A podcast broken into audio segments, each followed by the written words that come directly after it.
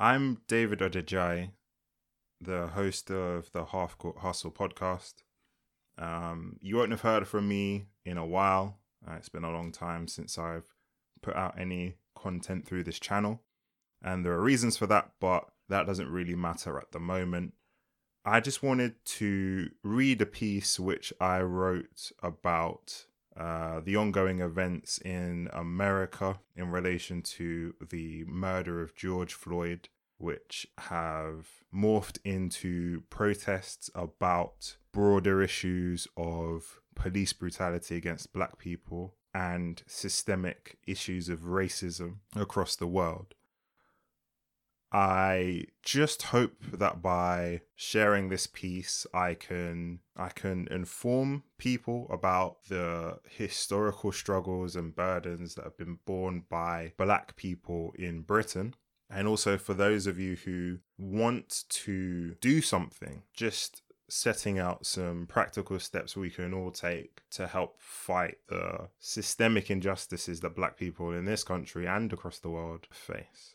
All of you, I'm sure, will have seen the horrific images of the murder of George Floyd, an unarmed black man. Mr. Floyd is but one of a number of black people to die unjustly at the hands of police or in police custody. Breonna Taylor, Sandra Bland, Philando Castile, Eric Garner, Tamir Rice, Michael Brown. This is the type of brutal, enraging racial injustice which invokes both a mixture of disgust, grief, and visceral anger. Sadly, for those living in over policed and underprivileged communities, this is an all too familiar trauma. But for those looking from the outside, the wide availability of social media has brought these burning racial injustices right to our doorstep. And it's easy to dismiss this phenomenon as a US issue a deeply troubling aspect of Americana, which is born out of the historical injustices that it has perpetrated on black individuals within its borders. But the history of race relations in our own nation here in the UK is also disturbing, if less widely known. Black communities here in the UK still bear the scars of racism and injustice. And examples range from racially motivated attacks on Caribbean communities in the 1950s to the prominent and successful anti black general election campaign run in Smethwick in 1964, all the way to racial violence inflicted by members of the National Front in the 1970s and 1980s. And that's all before we even get to the historical treatment of black people by police in this country. The 1981 riots in Toxteth uh, up in Liverpool were driven in part by the tactics of a chief constable, Mr. Kenneth Oxford, who made no attempt to hide his overtly racist views. The 1985 Broadwater farm riots were sparked by the death of Cynthia Jarrett following a police raid on her home. Dorothy Groce was left permanently paralyzed after being shot by police, which led to further violence in Brixton in the same year. Even victims of crime who, in their darkest hour, have turned to police for justice have instead been met with a type of institutional racism identified in the 1999 Macpherson report. It's also easy to think that the brutal inequities of the past are just that, in the past, but they aren't. Right here, right now, black individuals die or suffer life changing injuries after encounters with the police, as happened to Julian Cole, Dalian Atkinson, and Rashan Charles black people are six times more likely than white people to be stopped and searched by police. Black individuals are the target of a disproportionate number of incidents involving police use of force, and those figures get even worse when you consider police use of firearms. Black offenders, when convicted, are more likely to be met with custodial sentences than white offenders in similar circumstances. And those custodial sentences, when handed down, are longer for black offenders than for their white counterparts. And it doesn't stop with police interaction either. Teachers are more likely to underassess the attainment of black children.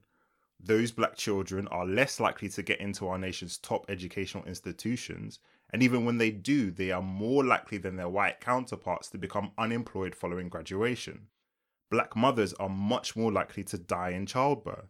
Black men are much more likely to develop serious mental health disorders in this country the, reason the phrase Black Lives Matter is such a powerful rallying cry is because in in too many places around the world, at too many points in history, in too many areas of society, even including right here in the UK, black lives simply haven't mattered.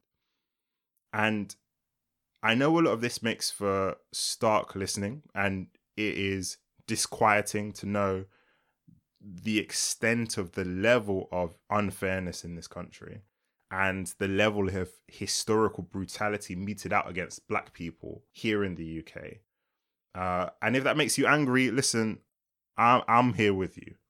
Um, we're human, and it's natural for us to recoil at injustice and inequality. Now more than ever is the time to take those feelings and turn to action. If you take only one thing from listening to this piece, it should be a question. What can I personally do to make lasting change? Long after the world moves on to the next story, the racial injustice of society will still remain. I can't pretend that either you or I can solve hundreds of years of, of anti blackness by ourselves, but we can each play our part the first thing we need to do is educate ourselves about the scale of the problem. Uh, we, and you know, I, I include myself here in this, we just don't know enough about our collective history and the legacies of racial injustice, which are the foundation of a lot of social problems in this country. Um, I've got a list of books which I would recommend people people take a look at. Why I am no longer talking to white people about race by Reni Eddo-Lodge is a fantastic read as is uh, Natives, Race and Class in the Ruins of Empire by Akala, another bestseller, which is definitely worth picking up. Black and British, A Forgotten History by David Olusoga, which just educates about the the richness of the tapestry of the history of black people in this country. I'd also recommend people consider donating to causes that are dedicated to, to fighting racial injustices in this country. Uh, a few examples include Stopwatch, which is a national organization dedicated to bringing about fair and accountable policing. There's the Amos Bursary, which is a program founded by uh, Valerie Amos, which aims to improve the prospects of young black men through mentoring and personal development. There's the Stephen Lawrence Foundation, which I'm sure a lot of us will have heard of, which is a foundation which supports disadvantaged young people between the age of 13 and 30 uh, into professional careers. There's also Show Racism the Red Card, which is an organization which is dedicated to educating people, uh, you know, using the, the, the, profile of football as a sport uh, to combat racism. There are also plenty of causes you can give to if you want to show solidarity to those communities in the US which are most affected by these issues. There's the Minnesota Freedom Fund. You can, of course, give to, to Black Lives Matter. And if you haven't already, I, I would also suggest um, giving to the George Floyd Memorial Fund um, because his life mattered and Black Lives matter. And, you know, as I said before, it's been too long that we've accepted treatment from our institutions that result in the lives of black people being treated as though they don't matter. And we need to put a stop to that. Every single one of us needs to look in the mirror and ask why we allow this to continue to happen. But at the end of the day, I have hope that we can all fight for a fairer society if we all do our part.